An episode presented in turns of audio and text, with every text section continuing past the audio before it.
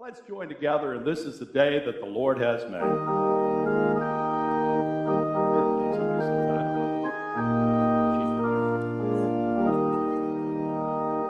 This is the day This is the day that the Lord has made. that the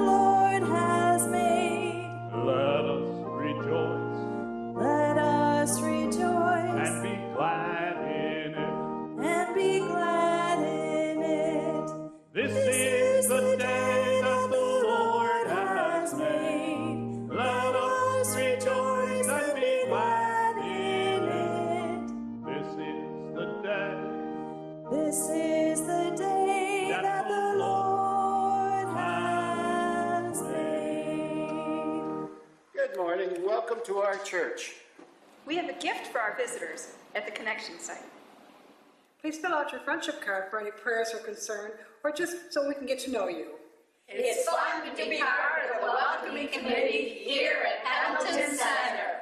And we do welcome you to church this morning. I have one clipboard, literally one clipboard to pass around. It's for Vacation Bible School. I guess there's still some things they need, so if you can help with that, that'd be great. You can sign up for Vacation Bible School if you want to out at our Welcome Center. And also, if you'd like to, we're still uh, uh, going through our summer Bible study. You can jump in at any time. It's First Timothy.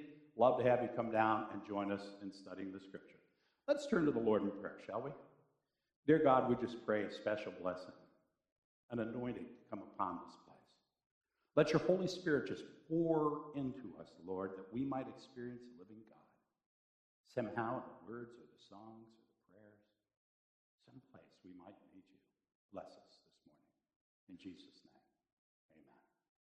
I'd like to invite you, if you're able, to stand as we're going to sing together, All Hail the Power of Jesus' Name.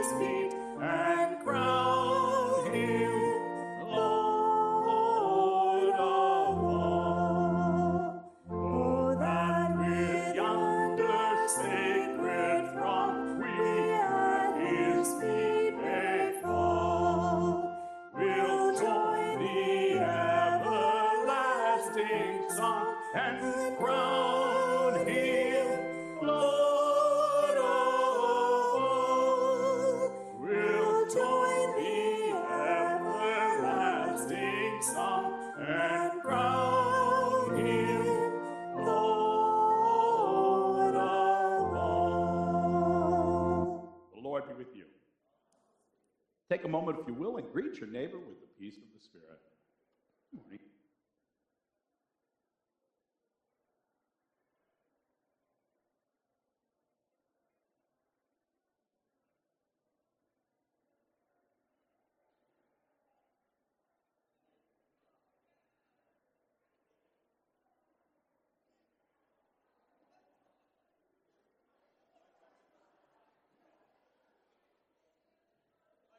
Children, come up. Any kids want to come up and join us now?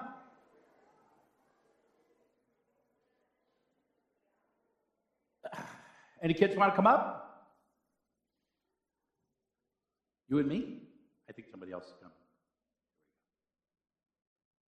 Good morning. How are you ladies doing?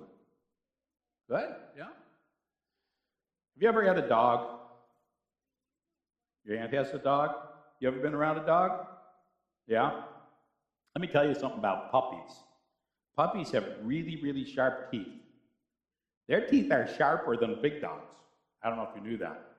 And they don't know it either. So every once in a while they get all excited and oh, they bite you. Now, if a puppy bites you, do you think you take the puppy and get rid of it? No, people don't get rid of the puppy because, you know, they love the puppy and puppies are cuddly and fun and they play around and jump all over the place and everything, right? So we keep the puppies and we feed the puppies and we try to teach the puppies not to bite anymore. I usually do this. They don't like that when you hold their mouth together. And that teaches them that something is wrong there. And then they don't bite me anymore after a little while. They stop biting. And little by little, they just become more lovable. You know, people are like that. They do things wrong. They don't even know sometimes they're doing something wrong, but they do things wrong. Have you ever done anything wrong? I have too. So when you do something wrong, do your parents kick you out of the house and not feed you anymore? no. That would be wrong, wouldn't it? They just teach you the right thing and they try to get you to do the right thing and, and help you to grow. Okay, just like we do with puppies, right? And God does the same for us. Are you guys uh, have anything you were thankful for? Raise your hand if you want to share something. Mom and Dad. My family. And All right, let's pray, shall we? Lord, we do thank you for our families. We thank you for the blessings you give to us. We even thank you for puppies and little kittens and all the blessings that they give us. We pray that you'll bless us today, now, Lord, with your peace, your strength, and your wonder. In Jesus' name we pray. Amen. Okay, you guys can go out to church school. All the kids are welcome to go out to church school now. I'm going to invite Sun Kim Kubiak to come up and share our thankful moment this morning.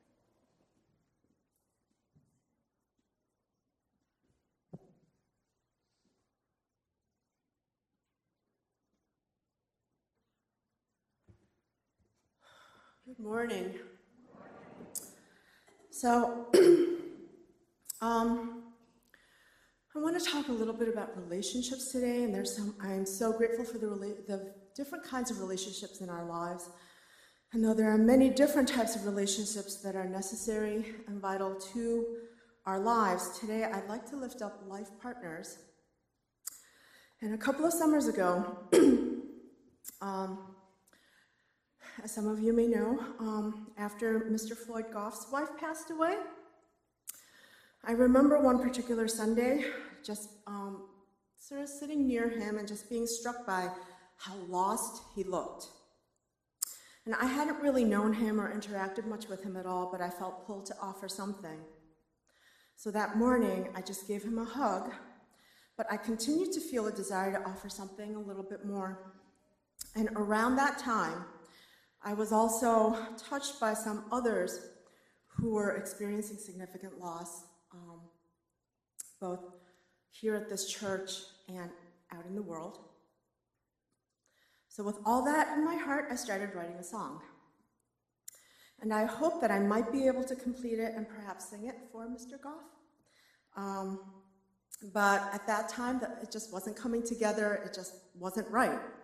And so I left it and then this past winter, we were informed that Mr. Goff himself had passed. And in those past several months, I also started feeling pulled to some other folks at church. Um, I was reminded of um, Mrs. Carol Dombrowski, who had shared with me last summer um, about how God had brought her and her husband together so many years ago. I also noticed Mr. and Mrs. Gertz, and I noticed that she's not here today. Um, I noticed that one or both weren't here because I'd become used to them always being here. And I have been glad to see them both here much more consistently as of late. Um, I was happy to see Mr. Phillips walking around the church and being Mr. Phillips. Um, and all this pulled me back to this unfinished song. And it just started to come together. And I finally finished it um, some months ago. And around that time, I started planning and communicating with the pastors so that I could do this thankful moment and share this song with you. As it turns out, since then, um, it has also become much more personal for me. And um, I think I'll be okay today, but my mother in law was here last night. And, um, oh my goodness. Okay. I thought that might happen last night. I did not. That's what happened this morning. Um, but for a while, I had been noticing how my father in law had really slowed down in the past year, how much more medical attention he was needing, and I had noticed the diligence and commitment from my mother in law to be there for him, in spite of how draining and wearing it had been on her. So I had started to think that their time may be coming up in the near future, though I hadn't expected it to happen as quickly as it did. So my father in law passed away um, June 3rd of this year. And to say that the last weeks were painful and difficult for my father in law, mother in law, and the whole family is certainly a huge understatement. I do think that there is some relief in the ending of his suffering and now being with God, but there's certainly great loss and some very complicated feelings for those who will miss him, for those who will laugh and cry with each memory of him. And my mother in law, will be without her husband physically there for the first time in 52 years.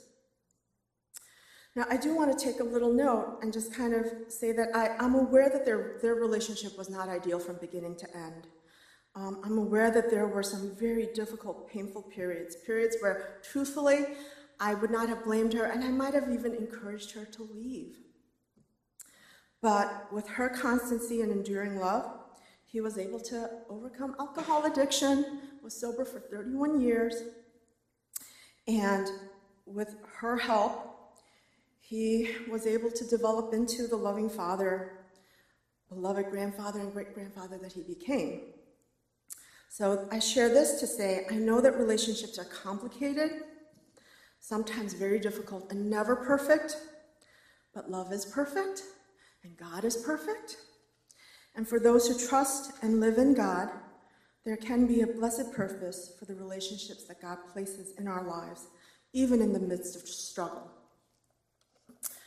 So, this song was and is still for Mr. Goff, who I envision as no longer lost, but back with his wife, his life partner. It's for the people that I notice in our church who demonstrate the constancy of God's love through their relationships, through times of joy and times of suffering. And now it is also for my mother in law. Oh my goodness. Um, who can only see her life partner in her memories for now. Um, and I hope that she can be assured that she will see him again in the presence of God, together with him now and forever.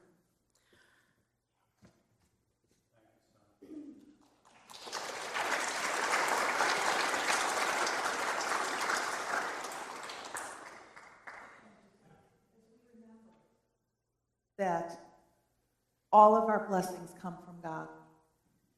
Let's return as an act of worship some of our, our blessings as in the form of gifts, tithes, and offerings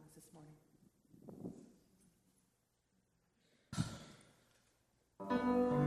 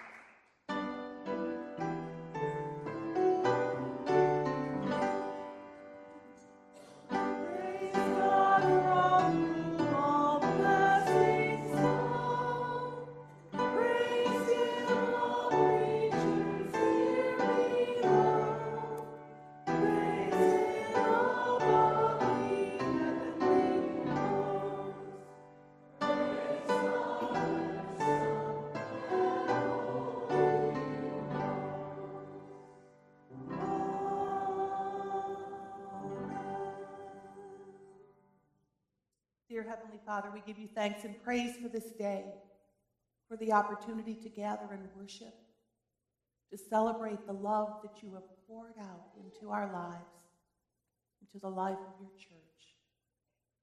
We ask that you would bless this offering.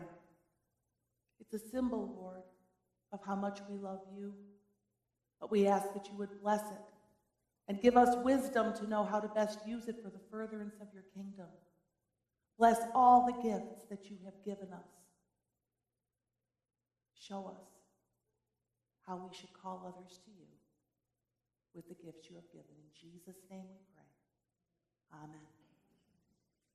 Please be seated.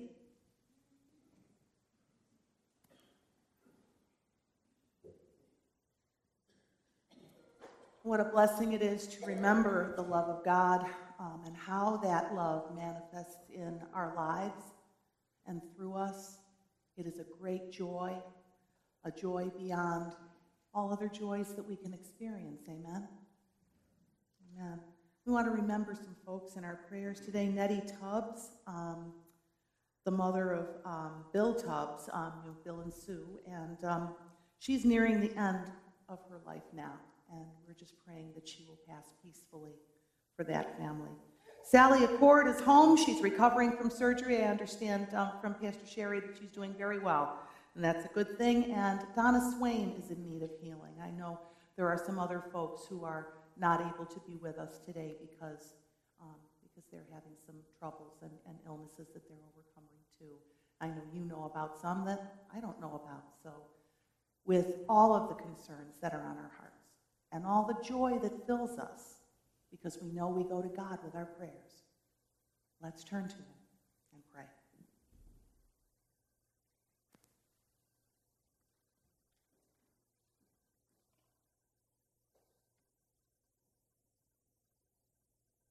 Gracious Heavenly Father, you who have made all things that are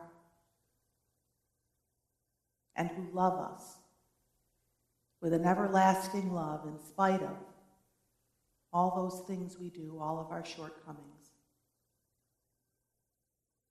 We come to you now and lift up our lives before you. We ask that you would infuse us with love, the kind of love that never ends. That you would bind us together with those in your church that you have called us to support and to love and to care for. Sometimes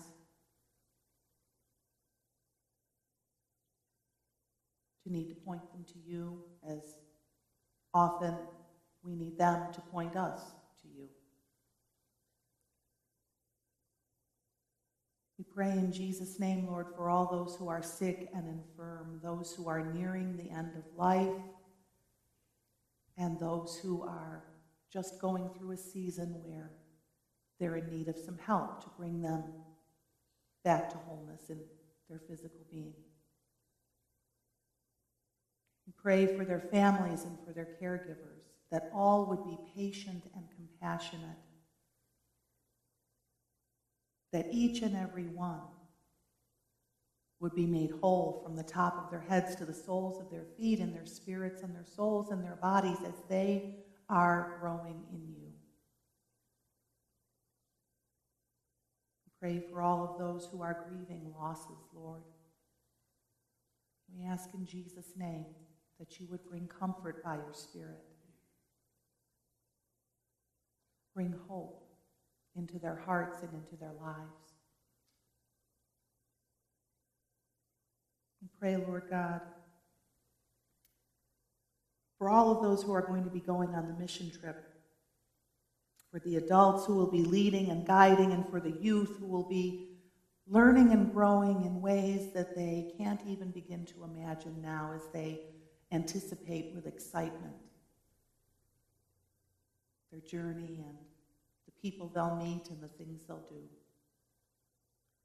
We just pray for your protection, Lord God, and we pray that you would bless them so that they may be able to bless others abundantly. Help them to be able to show your love. Return them safely to us. Lord. We pray, Lord God, over all of the things that are happening in this world. We pray for the families and friends of those whose lives have been taken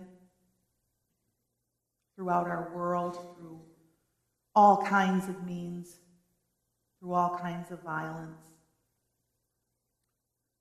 We pray in Jesus' name for their souls. We pray for those who have caused this violence to happen in our world. We pray that they will see you, Lord, that they will acknowledge who you are, and that they will turn from sin. But we ask also, Lord, that we would remember that all have sinned and fall short of the glory of God. We all need you to save us. Help us, Lord. Help us to love. We ask in Jesus' name that as we hear your word, as we continue to hear the music, as we continue to pray, that your word, your very being would wash over us and transform us. We pray for Pastor Tom as he delivers the message you have given him. Let it be a blessing to him and to us.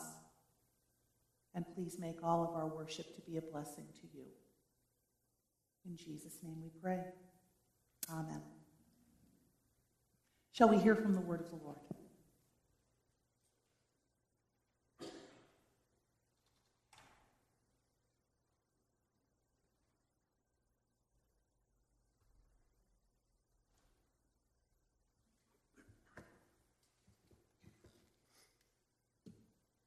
Good morning.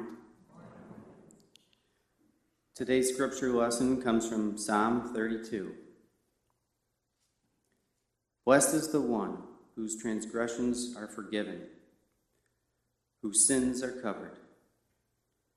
Blessed is the one whose sin the Lord does not count against them, and in whose spirit is no deceit. When I kept silent, my bones wasted away through my groaning all day long. For day and night your hand was heavy on me. My strength was sapped as in the heat of summer. Then I acknowledged my sin to you and did not cover up my iniquity. I said, I will confess my transgressions to the Lord, and you forgave the guilt of my sin. Therefore, let all the faithful pray to you while you may be found.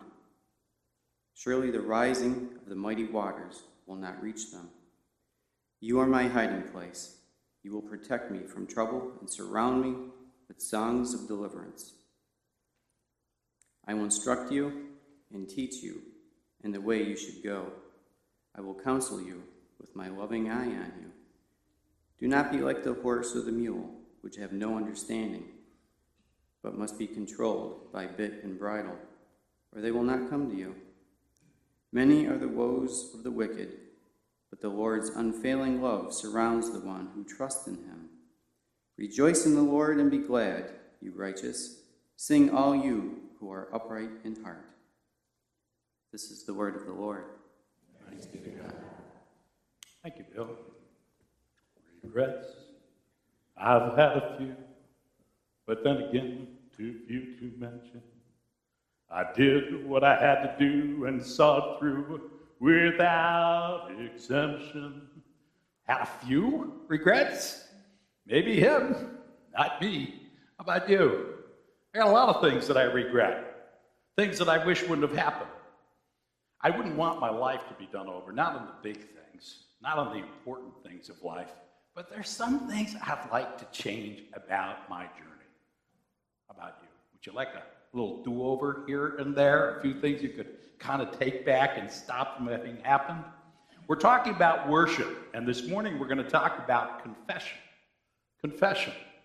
We do a prayer of confession in our church. I have to tell you, it's because a couple came into my office one week and said to me, Why don't we do a prayer of confession before communion? It doesn't seem right to go to communion and we haven't confessed our sins. I said, Sounds good to me. Let's do it.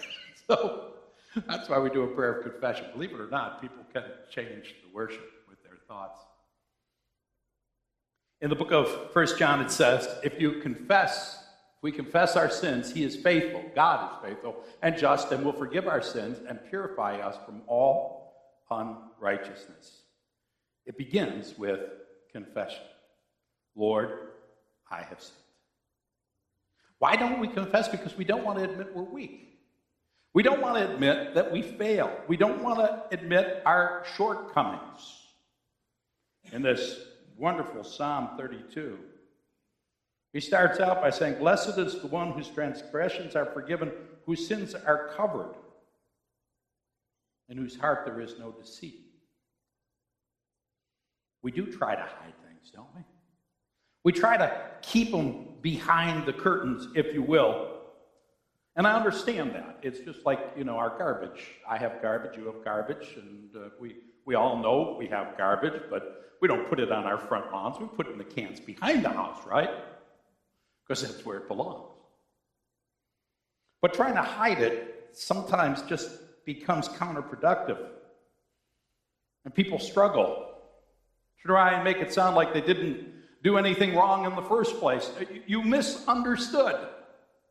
You know, I find out most of the time whenever somebody says you've misunderstood, the people they're talking to haven't misunderstood at all. Have you ever noticed that? I find that when I say you misunderstood, it's to somebody who's understood it completely. And I'm just trying to wiggle my way out of what I've done wrong. Better to say, I misunderstood. And then do something about it. In verse 5 of this passage, it says, I acknowledge my sin to you, and I didn't cover up my iniquity. I said, I will confess my transgressions to the Lord. And then you forgave me. We can't change until we admit something is wrong. Now, that doesn't mean we need all the, the details. We don't have to put it all out there, like I said. We don't really need to show every failing we have. It isn't helpful, really. It doesn't help with our, our, our lives. It doesn't help, particularly the people around us. If I tell you everything wrong with me, and you've heard plenty of stories of what was wrong with me, but if I tell you everything that is wrong with me, that's not going to be helpful. And certainly we don't want to embarrass our family and our friends, and all it does is create distrust and disappointment. But we do have to admit Lord, I've sinned. And I can tell you that I have sinned and I still continue to struggle with my failings when I say the wrong thing, when I, when I neglect to do the right thing. And it's a struggle in our lives. All we like sheep, Isaiah said, have gone astray. Romans says if you confess with your mouth and believe in your heart that God raised him from the dead, you will be saved. When I was growing up, I was known as the number two bum son. My father would introduce our family and he'd say, This is my daughter, Chris. He'd point to my older brother and say, This is my number one bum son. He'd point to me and he'd say, This is my number two bum son. And then he'd say, This is my son, John, and this is my son, Pete. So I didn't have a name. I was just number two bum son. When I went to eat dinner with my father, he'd keep his head down so he didn't have to look at us. He told us that. He didn't like the length of our hair. He didn't like to think of how we were behaving and living. Because, well, to tell you the truth, we were bums. We caused trouble at every turn.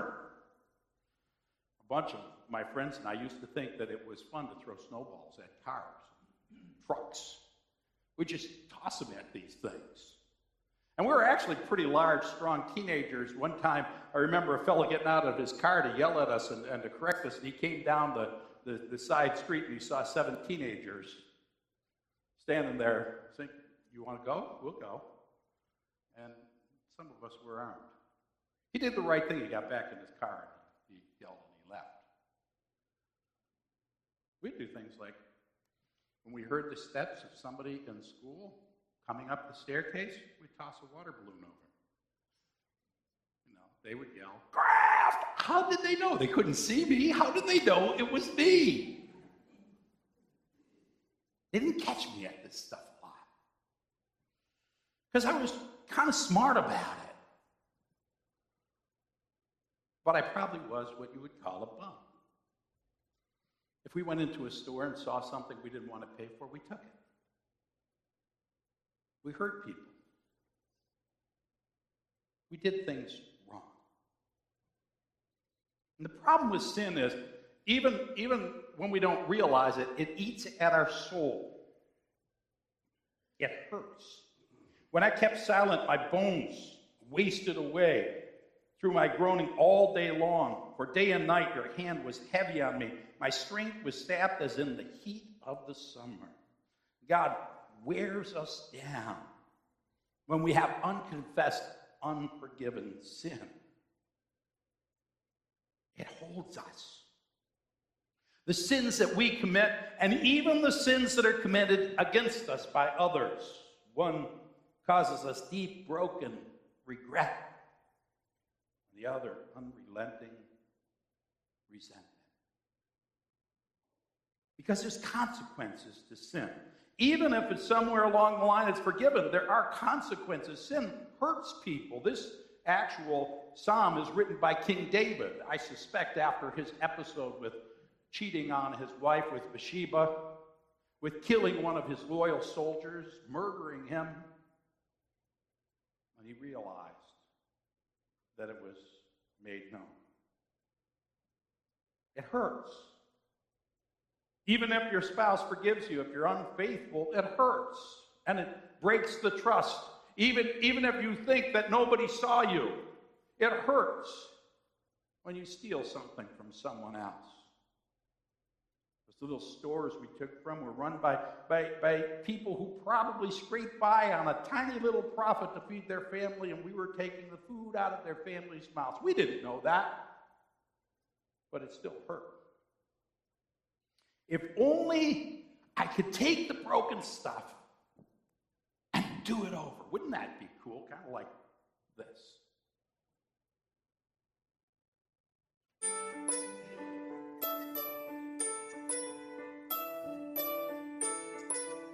Do you ever wish you had a reset button? Feel tethered to an embarrassing outburst? Feel ashamed by the way you handled a criticism? Wish you could reword what you said yesterday? Yeah, well, you're not alone.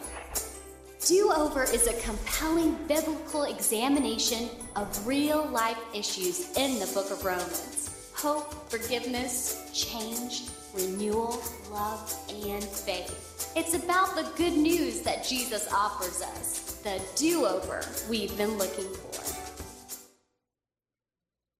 If I confess my sin with my mouth and believe in my heart, I will be saved. That's what Romans says. A do over, forgiveness frees us from the pain, from the guilt, to joy, and to love, and to possibilities and hope. In verse 1, it says, Blessed is the one whose transgressions are forgiven, whose sins are covered. Blessed is the one whose sin the Lord does not count against them. Brokenness with God, not counted against us.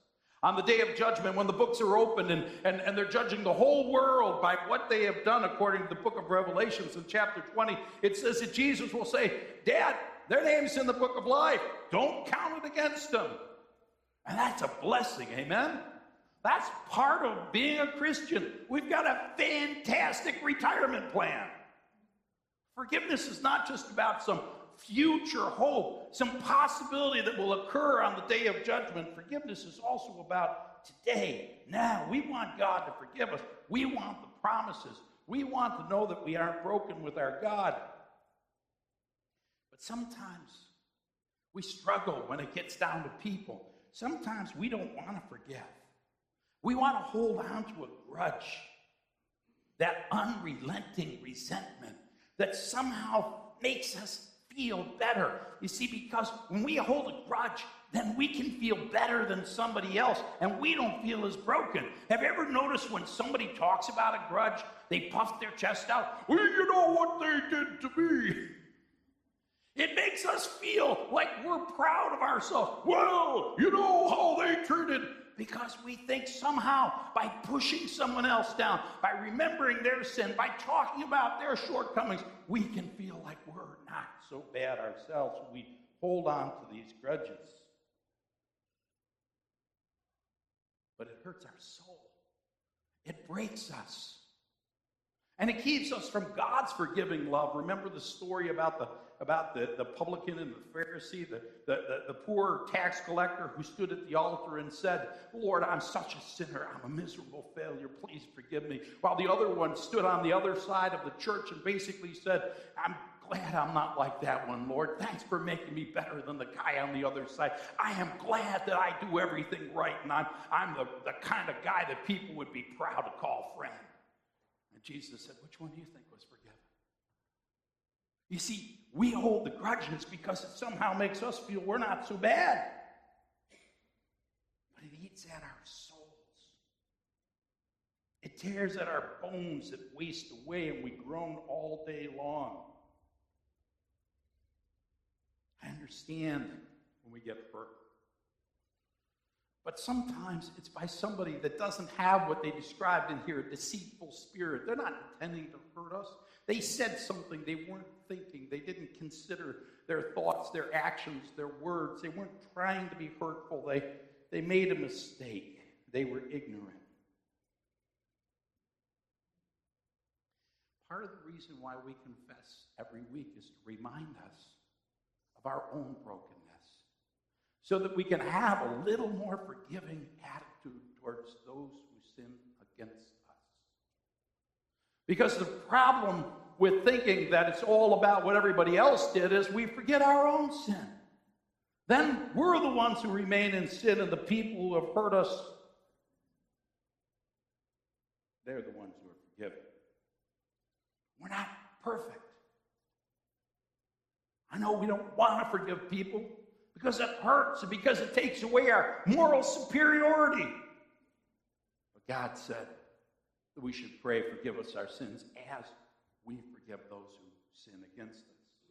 I don't understand, misunderstand. Not everyone wants to be forgiven. Some people like that they hurt you. They actually are proud of it. They'll just rub it in and make you feel even worse. They're glad they got you. They go through life trying to play a game where somehow they make you feel miserable about how you are by hurting people. I think we threw snowballs at people's cars for that reason. Made us teenagers feel like we were somehow, you know, okay compared to the adults. Some people need restraining.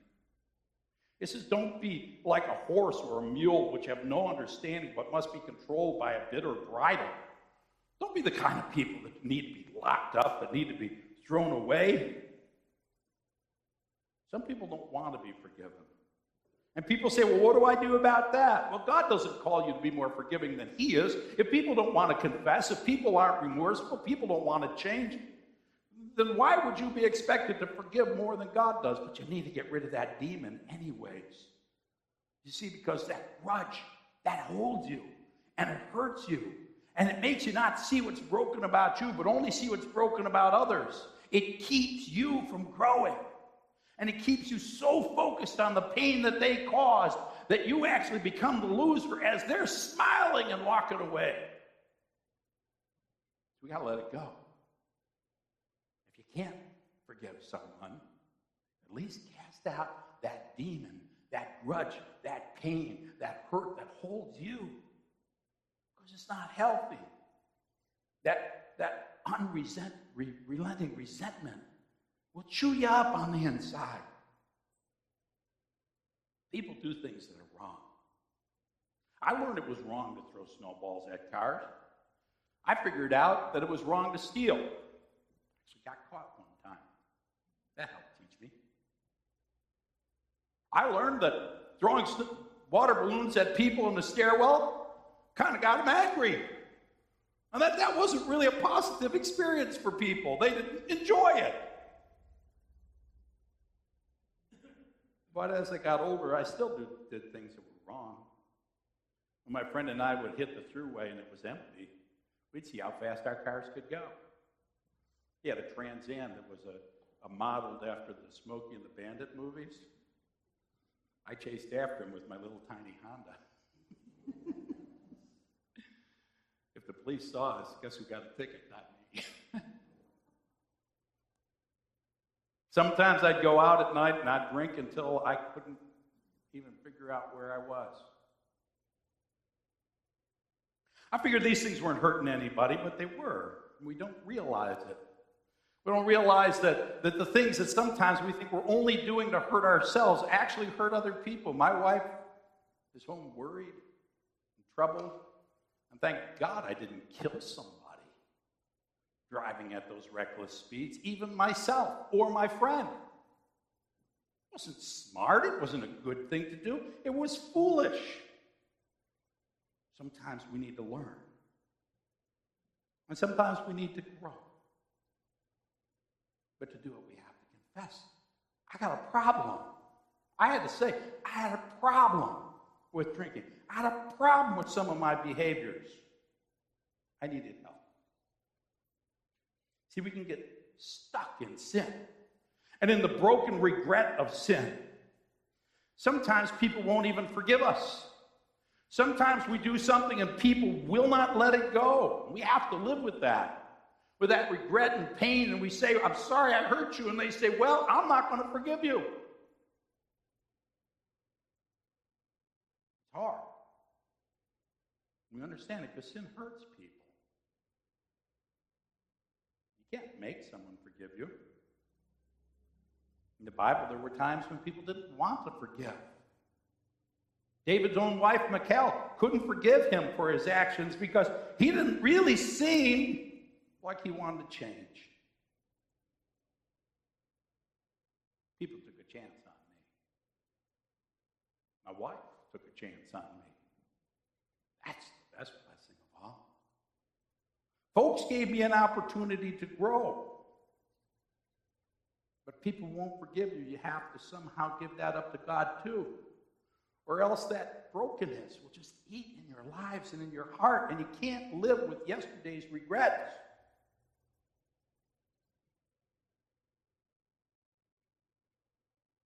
Sometimes the people you've hurt aren't even there to forgive you. I have no idea who the guy was we threw a snowball at. And now I suspect that he probably went home, ticked off, frustrated, aggravated at how humiliated he felt by these teenagers and probably took it out on his family. And whose fault is it? Because I wanted to throw a snowball as just a young kid. That's a regret I'll have to carry. And somewhere along the line, you have to let go of those regrets. You see, sometimes, even when God forgives us, even if other people forgive us, we won't forgive ourselves. We won't let it go. I don't know how many people, especially Christians I talk to, that will tell me about some great sinful past they have, something they did years ago, something that hasn't happened for, for, for so long, and yet they're, they're wandering around and carrying it. I've had people tell me, God will never let me into heaven because years ago I did blank. Paul was a murderer, so was David, the guy who wrote this psalm an adulterer, lots of things people did wrong in the Bible. The Bible is made up of dysfunctional, messed up people. I don't know if you know that. This is not a book about, about spiritual heroes that did everything right. This is a book about messed up, confused people. You know why? Because it's a book that's supposed to help us figure out how to not be so messed up. We hold on to these things. Somewhere I failed, as if that one sin is the only thing we've ever done wrong. Some people won't let go. John Wesley sang, wrote a song about it. He breaks the power of canceled sin and sets the prisoner free. Canceled sin. God already forgave it, but you won't forgive yourself. And why do we do that? Because we get stuck. We get stuck with yesterday's problems. And you know, that's a, that's, a, that's a trick of the devil to get us focused on what was wrong with us back then so that we don't look at what we've got to change in our lives today. Do you follow? We don't grow anymore because we're so stuck back in the day when we did something wrong. I've done a lot of things wrong in my life. I know, I'm not supposed to say that on your pastor. I'm supposed to say I've lived a perfect life in every way, but I haven't. But you know, I don't live walking through every day trying to remember everything I've ever done wrong. In fact, even trying to figure out this sermon, I had to think about what did I do wrong? I can't remember because God takes it away from you if you let Him. Because I don't have to fix the old problems. I don't throw snowballs at cars anymore, you know? When I go into a store, I pay for things. I don't do that kind of stuff anymore. I don't go out all night drinking. I don't do the kind of things that hurt people that way. Living in the past just keeps us from recognizing the problems we have to deal with today that we need to confess right now. Because we still have problems even when we overcome our sins. I planned each charted course, each careful step along the highway, and more, much more than this. I did it God's way. See, there's something wrong with that song. It's not about doing it my way, it's about doing it God's way. And, and so confession has to lead to repentance, which means that we're going to change. Go and sin no more, Jesus said. And that requires true humility. Sometimes I, I'm reminded that when I tell these stories about my past, that I think it's some kind of joke and something I'm proud of. I'm not. These are terrible things I did when I was younger. Humility tells us that we're still convic- convicted by God's love because God still loves us. Day and night, his hand was heavy on us. But he became our hiding place, protected me from trouble, and surrounded me with songs of deliverance. He instructed me and taught me the way to go. Because God will change us and guide us. And, and sin requires not just confession and not just God's forgiveness, but repentance to turn our lives and change, do it differently. I am still a sinner in the need of God's grace, and I will always be one. But I'm not trying to stay stuck in that. I don't use that as an excuse to never grow. You should be able to look at your life and say, seven years ago, I wasn't as good as I am today. When I was ordained by the bishop, he said, Are you going on to perfection? And I thought, Seriously, dude, that's pretty heavy. Perfection? If you're not going towards perfection, if you're not trying to get as good as you possibly can, where are you headed? Staying in stuck in brokenness? That's not what God calls us to. He calls us to change, repent again and again and again. In Hebrews, in chapter 12, it says, Because the Lord disciplines the one he loves, and he chastens everyone he accepts as his child. Endure hardship as discipline. God is treating you as his children. What children are not disciplined by their parents? My father called me his number two bum son because he was trying to change who I was as I sat at the dinner table eating with him. Do you follow? He didn't kick me out of his presence. He didn't turn me away from his home. He didn't deny me sustenance. He didn't deny me love. But he disciplined me and he, and he challenged me and he grounded me and he told me I couldn't do all sorts of stuff because he was trying to help me grow as God is trying to help us grow. God reveals to us little by little what's broken in our lives. Don't steal from stores or throw water balloons at people unsuspecting or toss a snowball at a car. I don't get in a car and try and drive it as fast as I can. But there's days I regret what I've done. And I look at the words that I said carelessly or the actions that I did without meaning any malice or not wanting to hurt somebody and, and wish I could do a do over and get them back. Get them back. Probably the hardest thing about being a pastor, really and truthfully, I'll tell you, the hardest thing is trying to live up to the expectation that people have. Not because I'm trying to be perfect, but because I'm not trying to cause somebody to hurt or lose faith. You follow? And I know that I can't do it well enough. One of the reasons why someday I want to I want to escape, become a civilian again. But even if I do that, it's not going to take away my responsibility to live the best I can in this life as an example for God. Amen? That doesn't mean I got to do things that are, are made up or other people say are right or wrong that don't have anything to do with God. But if you do something that hurts someone, you have to say you're sorry. And you have to say, What am I doing? Why am I doing this? And change. I hope. I hope those of you who have known me for a while have seen little by little that I'm not quite as bad as I used to be. I'm sure I'm still a bit arrogant. I'm working on it. I still have to struggle with some of these things I wrestle with. And as pastors, we have to open our mouths so much that we're going to get accused all the time. But I'm trying. And repentance is about overcoming these sins one at a time, another one, another one, another one. And thank God He won't reveal the whole mess to you right away. If He did, it would crush you. He shows you what you need to work on today. So you did something bad in the past. Let it go. You keep staying stuck back there, God is going to not be able to move forward with you. You're not going to be able to deal with your problems now. We need to focus on our, our goals today so that we can move into that love and joy that he talks about in here. God wants to have with us. You see, that's the whole goal of forgiveness is to restore the relationships of love and joy with God and with other people. We forgive so that we can gain that love. And we're willing to take the pain and the hurt of forgiveness and the risk of taking a chance on somebody and giving up the moral superiority of holding grudges so that we can be in love. And God was willing to do it for us first and calls us to do the same. Families are made up of disappointments. I can't tell you one person that I've ever met who can't tell me how they were disappointed by someone in their family. It's constant. My dad didn't call me, didn't call me his number two bum son for the rest of my life, Lord.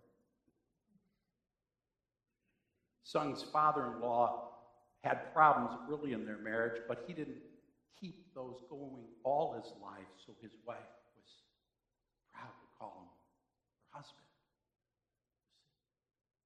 We can hold on to the pain or let it go so that we can live in love. Church family is the same thing.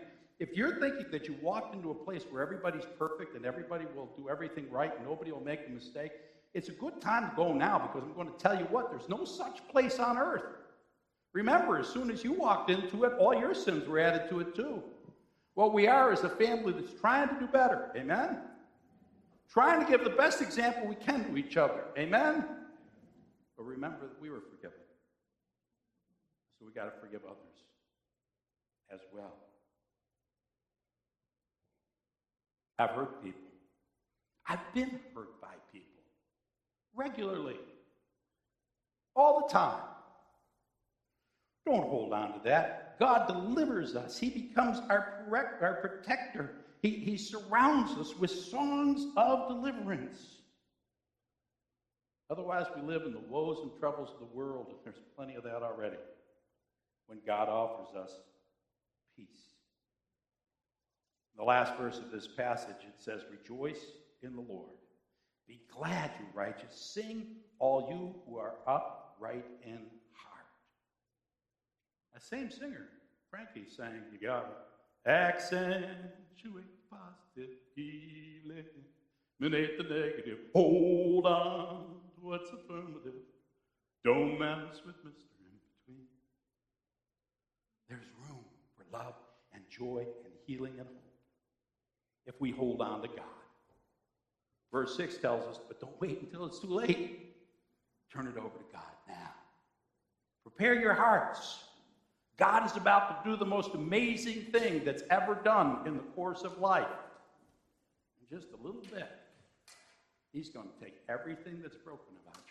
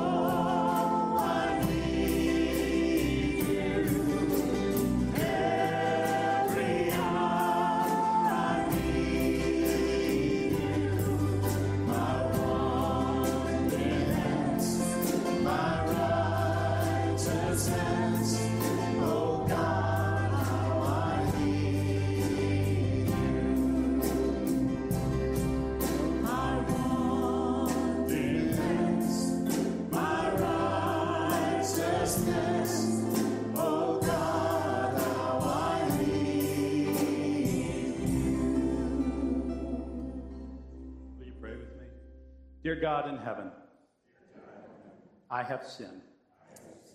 You know every dark part of it, every part I'm embarrassed about, every part I'm ashamed of,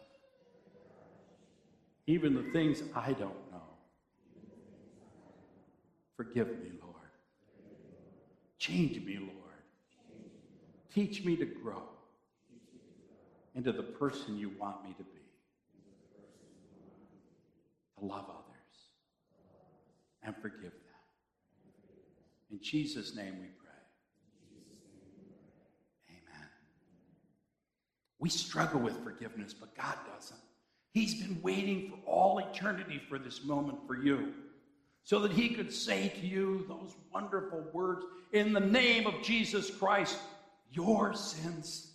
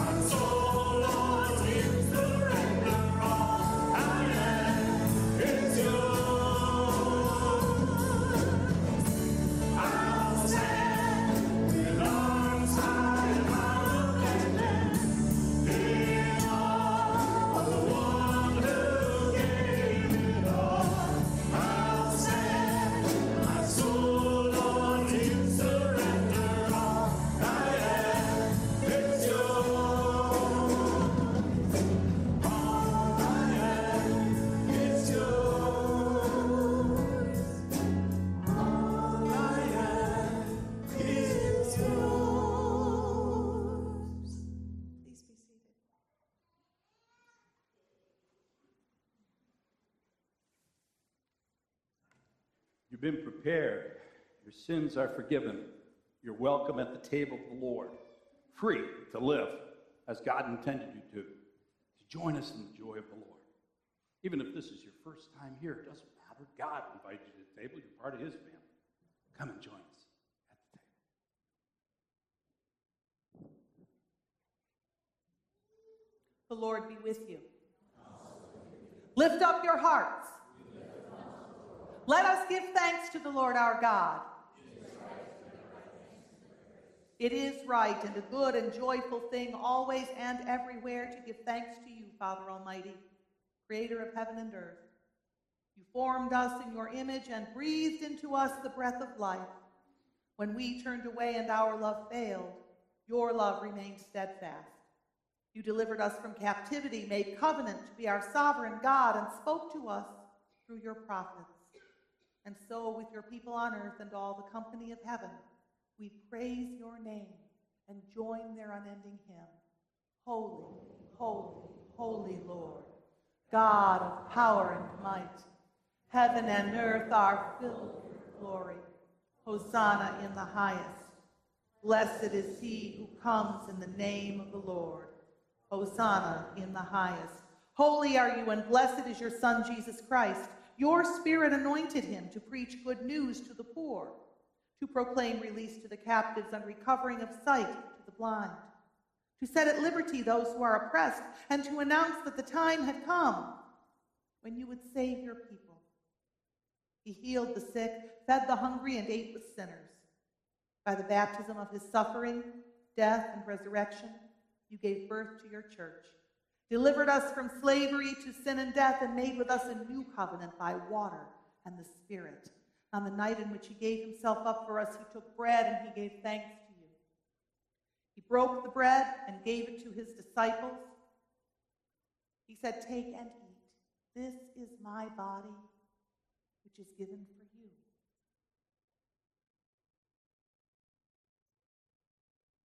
Do this in remembrance of me. When the supper was over, he took the cup. He gave you thanks and praise and gave it to his disciples. He said, Drink from this, all of you. This is the cup of my blood, the blood of the new covenant poured out for you, poured out for many for the forgiveness of sin. Do this as often as you drink it in remembrance of me. And so, in remembrance of these, your mighty acts in Jesus Christ, we offer ourselves in praise and thanksgiving as a holy and living sacrifice in union with Christ's offering for us as we proclaim the mystery of faith. Christ has died, Christ is risen, Christ will come again.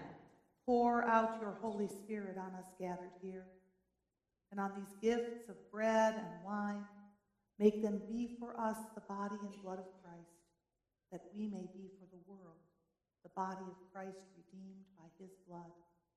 By your Spirit, make us one with Christ, one with each other, and one in ministry to all the world, until Christ comes in final victory and we feast at his heavenly banquet.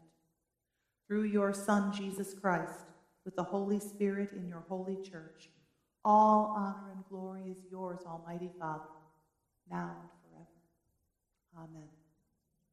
Shall we pray together the prayer Jesus taught us? Our Father, who art in heaven, hallowed be thy name. Thy kingdom come, thy will be done, on earth as it is in heaven. Give us this day our daily bread, and forgive us our trespasses, as we forgive those who trespass against us. And lead us not into temptation, but deliver us from evil. For thine is the kingdom, and the power, and the glory forever and ever. Amen. Will those who are serving please come forward?